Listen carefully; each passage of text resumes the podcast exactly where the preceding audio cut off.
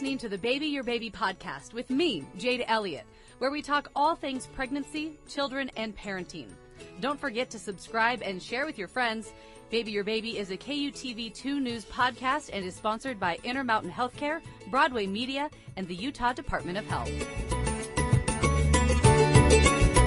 You're listening to the Baby Your Baby podcast with myself, Jade Elliott, joined today by a pediatrician Peter Lindgren with Intermountain Healthcare. So great to have you with us today talking about helping siblings adjust to a new baby. It's always very exciting, of course, bringing a baby home, whether it's your first, your fifth, whatever. But that adjustment period can be challenging uh, and add a little extra stress, not just for yourself, but then also for the, for, for the other siblings in the house. Yeah, it really, really can be. And it is definitely an adventure and everybody has good stories to tell about this. So what are some of the best ways to do it? Because I think even within the same family, every sibling can respond differently. They can respond differently just to the news about mom being pregnant again and the, the fact that a new baby is going to come home. And then when baby does come home, they can respond differently.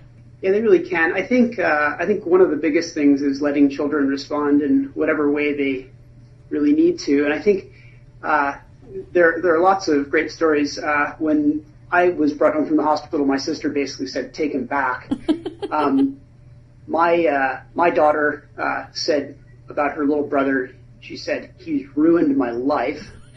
um, I had one funny story in the office of a little boy who came in with his uh, mother and, and new brother, and I asked him if he if he liked his new brother, and he just stared at me, blank faced, and I gave him sort of a thumbs up. I said, "Do you is it is it a thumbs up?" And he shook his head no. Put my thumb to the side, and he shook his head no. And I put my thumb down, and he shook his head yes. And he said, "And he's not my brother; he's a cousin." and I think the the funny thing about it is that children oftentimes get to a place where they uh, won't uh, acknowledge the baby, they won't uh, take part, and and eventually they do. The uh, the two week visit when that little boy came in uh, with his mother and younger brother asked him what he thought now, and he said he's a brother, and uh, it's you know, we all take time to adjust to these things, and I think it's probably really wise and smart to let children, you know, take their own path. And we don't necessarily have to change that um, for them. It's uh, something that you know they have to kind of work through on their own. But we do get to support them and uh, allow them to have their feelings. Yeah, absolutely. And would you say that um, depending on the sibling's age, that the response is different? A younger sibling maybe yeah, feeling really, like the attention is being taken away an older sibling sibling maybe feeling like they don't really care? Yeah, absolutely. I, I think that you know the younger the younger kids, uh, you know, really it really rocks their world to uh, sort of no longer be the center of attention. And uh, you know, the younger the kids are, the more concrete their sort of developmental phase in their worldview is, and they really do oftentimes feel like they are the center of the universe. And a new baby kind of displaces them from that. And you know, I always think that's that's actually not a bad thing for them. Um, I think parents try to soften that blow, but I think it's actually you know it's a good lesson to learn in life. And uh, that the world doesn't revolve around you. yeah, but I think that the other kind of fascinating part is that like you know, it, it does still sort of revolve around them and they can certainly be involved in things. And, uh, I think, you know, one of the ways that we, you know, interact as parents is to give them sort of new roles. And, uh, you know, certainly older kids can be really, really helpful. Um, I have a brother that's 10 years younger than me and, you know, I learned a lot of things, you know, being involved in his care and probably some of that, you know, led to my kind of job choice of being a pediatrician. Um, so I think that there's a tremendous kind of educational opportunity for, for children to uh, to be involved, and it's pretty special to get to see a, a baby develop. Um, so, uh, but I think too, parents, you know, have this really wonderful opportunity to teach their children, you know, how to interact and, uh, you know, even just to touch and hold a baby. And it's pretty pretty amazing. I think sometimes you know children don't really want to be involved yet, um, and and that's probably all right too. I had a little boy who came to the hospital and saw his brother, and the first thing he said was, he's like, "This isn't a brother. He can't play football with me," and it's you know, like we have these different expectations of, you know, what a baby's going to be and what they're going to do. And, uh, but I do think it's really important to allow children to kind of have their own process of, of getting used to a, a new baby. And, you know, a lot of that does have to do with their sort of personality and also their developmental level. Yeah, I'm the oldest of three with a sister who's 10 years younger than myself as well and yeah, definitely involved a lot. And then I would say it, it for me was the opposite, and that's the reason why I didn't go in to being a pediatrician. uh, but you know, you do you see you see the difference between you know the ages of children and uh, kind of their response or interaction, and like you said, giving them roles, giving them a new uh, role with baby, I think is very helpful, making them feel like they are included, like they are a part of what's going on, um, as opposed to them feeling excluded or like someone else is taking the attention away. Absolutely, and I think this is sort of the uh, the team sport of families that uh, you know everybody has a role, and uh, and we want to be valued on that team, and we want to have things that are actually useful to do. Um, and you know sometimes you want to sit on the bench. That may not be so bad either. And uh, yeah, so what are some of the things? What are some of the the ways that we can involve siblings, uh, regardless, you know, regardless of the age, whether it's a, a toddler sibling, you know, maybe an older child sibling. How can we get them involved? How can we kind of get them ready for what's about to happen? How their world's going to change, like everyone else is in the family.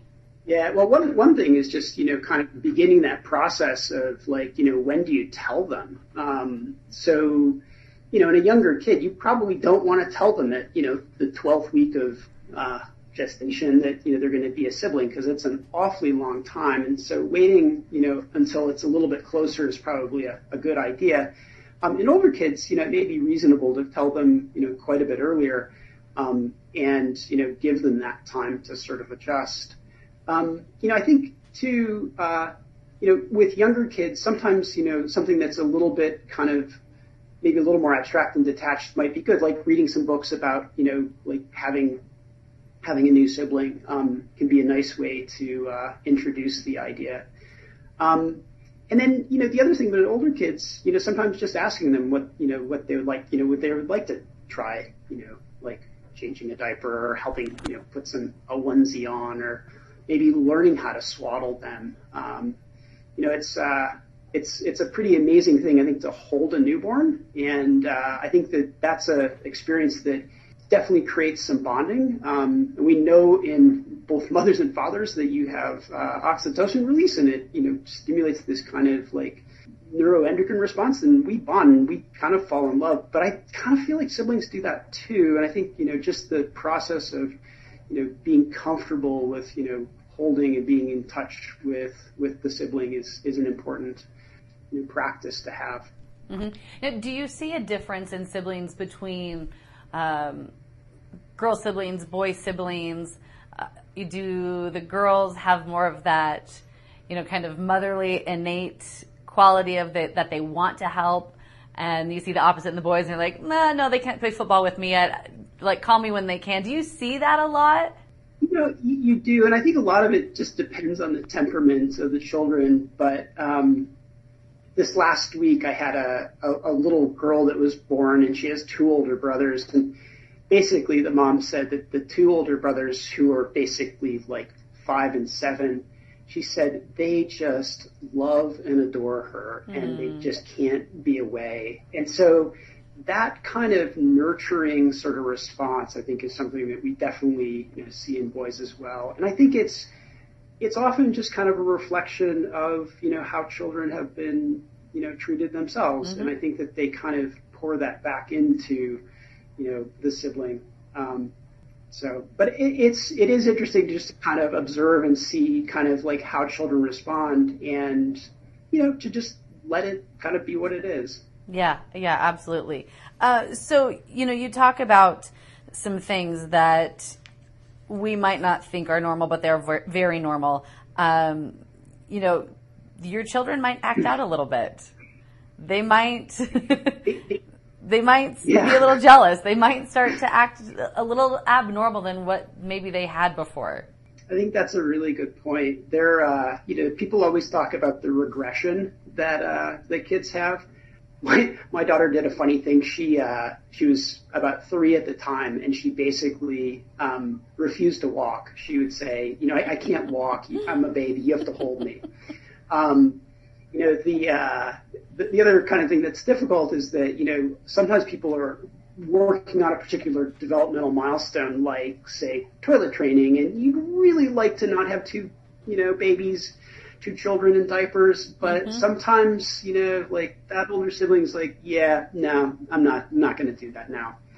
And I think, uh, you can try to sort of like guide through that. I think the other thing too is like, there sometimes are those kind of, uh, you know, like really negative responses that you have. And it's, it's tempting to like, you know, have a, like, equally negative response to you know what they've done. I mean, some you know children will hit a baby, mm-hmm. um, and you know, oftentimes they're you know they're telling you something. You know, they may need some attention and stuff. So to all of a sudden you know like have a really kind of harsh negative response to that is maybe not really solving the problem.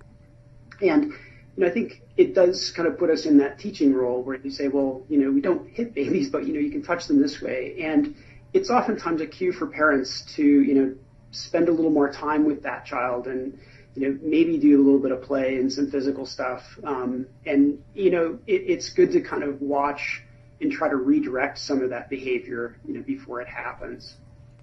Yeah, absolutely. I think what you're saying is um, so important too, just in the whole family dynamic when, you know, whether it's you and your partner and you bring home your first baby and all the attention's on the first baby and then all of a sudden you and your partner aren't doing anything together. And then same goes then when you bring home an, another baby and now your other child's feeling like they're not getting any attention. I think it's so important you know for for partners to have those date nights and for for moms and dads to have those daddy daughter father son mommy you know kid kind of moments so that everyone gets that time together Sure, and I, I think that there's that sort of change in equilibrium within families. You know, oftentimes the first child may have a really close relationship with the mother, but you know, second kid comes along and all of a sudden, you know, that relationship is is challenged, and so oftentimes the you know fathers become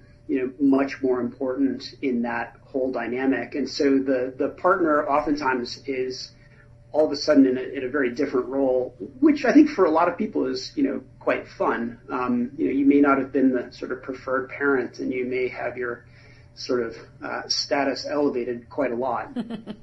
and so what do you suggest for parents? I mean, if you were going to give, you know, tips or tricks to kind of ease that transition period, um, you know, of course, every kid's so different.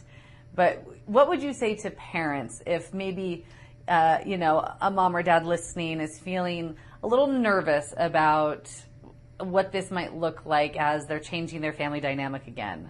Well, I think one of the things, you know, culturally we say, you know, don't don't worry, and I would say, go ahead and worry. like it's probably a fun place to be. Um, it's uh, you know you should be nervous, but I think that that kind of like allows us to prepare, and uh, and and and it's good to talk about those things, and it's good to sort of like you know even just acknowledge your own feelings. I think oftentimes parents don't want to uh, like necessarily burden their kids with kind of like how they're feeling about things, but like you know that's fair game, uh, and I think you know that emotional connection that parents have with their children and, you know, using this as an opportunity to build that is so powerful. And I think, you know, when you can have some, you know, anxiety or worry about something and your children can see that and see you work through it, that's a huge lesson for them. And so, you know, it's, it's probably good to just kind of go through that you know, that process. And I think, you know, you kind of like adjust kind of along the way. Um, and I think the other thing that, you know, we find to be, you know, really, really tricky is that that going home transition is one that, you know, everybody does in a slightly altered kind of state. You know, you recovering mm-hmm. from delivery and you're probably not, you know, having had a lot of sleep and, you know, it's just, it's a, it's a difficult place to be. It's, you know, you're maybe not going to have the sort of, uh, sense of humor that you would have, you know, on uh, 12 hours of rest. Um, so, so I think you know, anticipating those things and actually kind of like understanding them to be pretty normal and stuff, and just kind of, you know, being kind to each other and, and being supportive, and you know, and allowing people around you to sort of cheer for you and kind of, you know, help. Um, I think another sort of interesting adjustment is that oftentimes when people are going home, you know, there may be other family members that are involved with the older siblings. So, you know, like you may not have that adjustment until, you know, like grandma goes home. Mm-hmm. And that, that may be a kind of, uh, you know, time when the drama kind of, you know, happens more for that three year old or so. Yeah, a little more shock to them at that point. Um, and I like what you said, you know, just be kind to each other. Have have your humor still. Know that everything is normal, as abnormal as it may seem. Um, but to just give yourself grace, I think that's important. Yeah, and I the other the other sort of bit of advice I always have for people is the sort of anti-advice. Um, you know, you really kind of have to look to, you know, I mean, babies are really good at kind of teaching you what you need to know, and it's probably good to kind of pay attention to them but older kids are good at that too. I mean, they definitely let you need, they let you need, they let you know what they need. Um, and, you know, you just have to sort of like figure that part out for them. Um, you know, and, uh, sometimes they ask in interesting ways. Yeah, yeah, absolutely. Kids are funny, that's for sure. And all so different at the same time, uh, when it comes to, you know, making adjustments and being adaptable and, uh, going through, you know, those different changes of life, especially bringing home a sibling. I think any of us that have siblings can all remember those moments that, you know, either mom was going to the hospital or baby was coming home and whatever happened in between. I think we all have those vivid memories. It is an exciting time.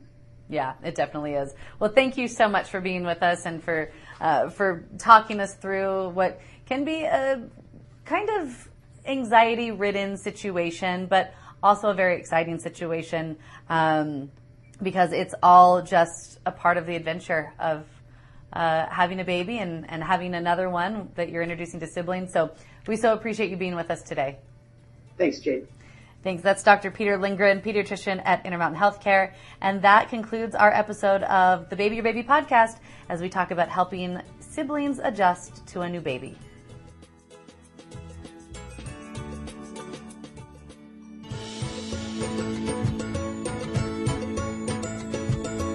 Thanks for joining me, Jade Elliott, and our guest for this week's Baby Your Baby podcast.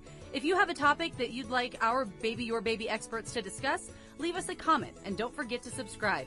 Baby Your Baby is a KUTV2 news podcast and is sponsored by Intermountain Healthcare, Broadway Media, and the Utah Department of Health.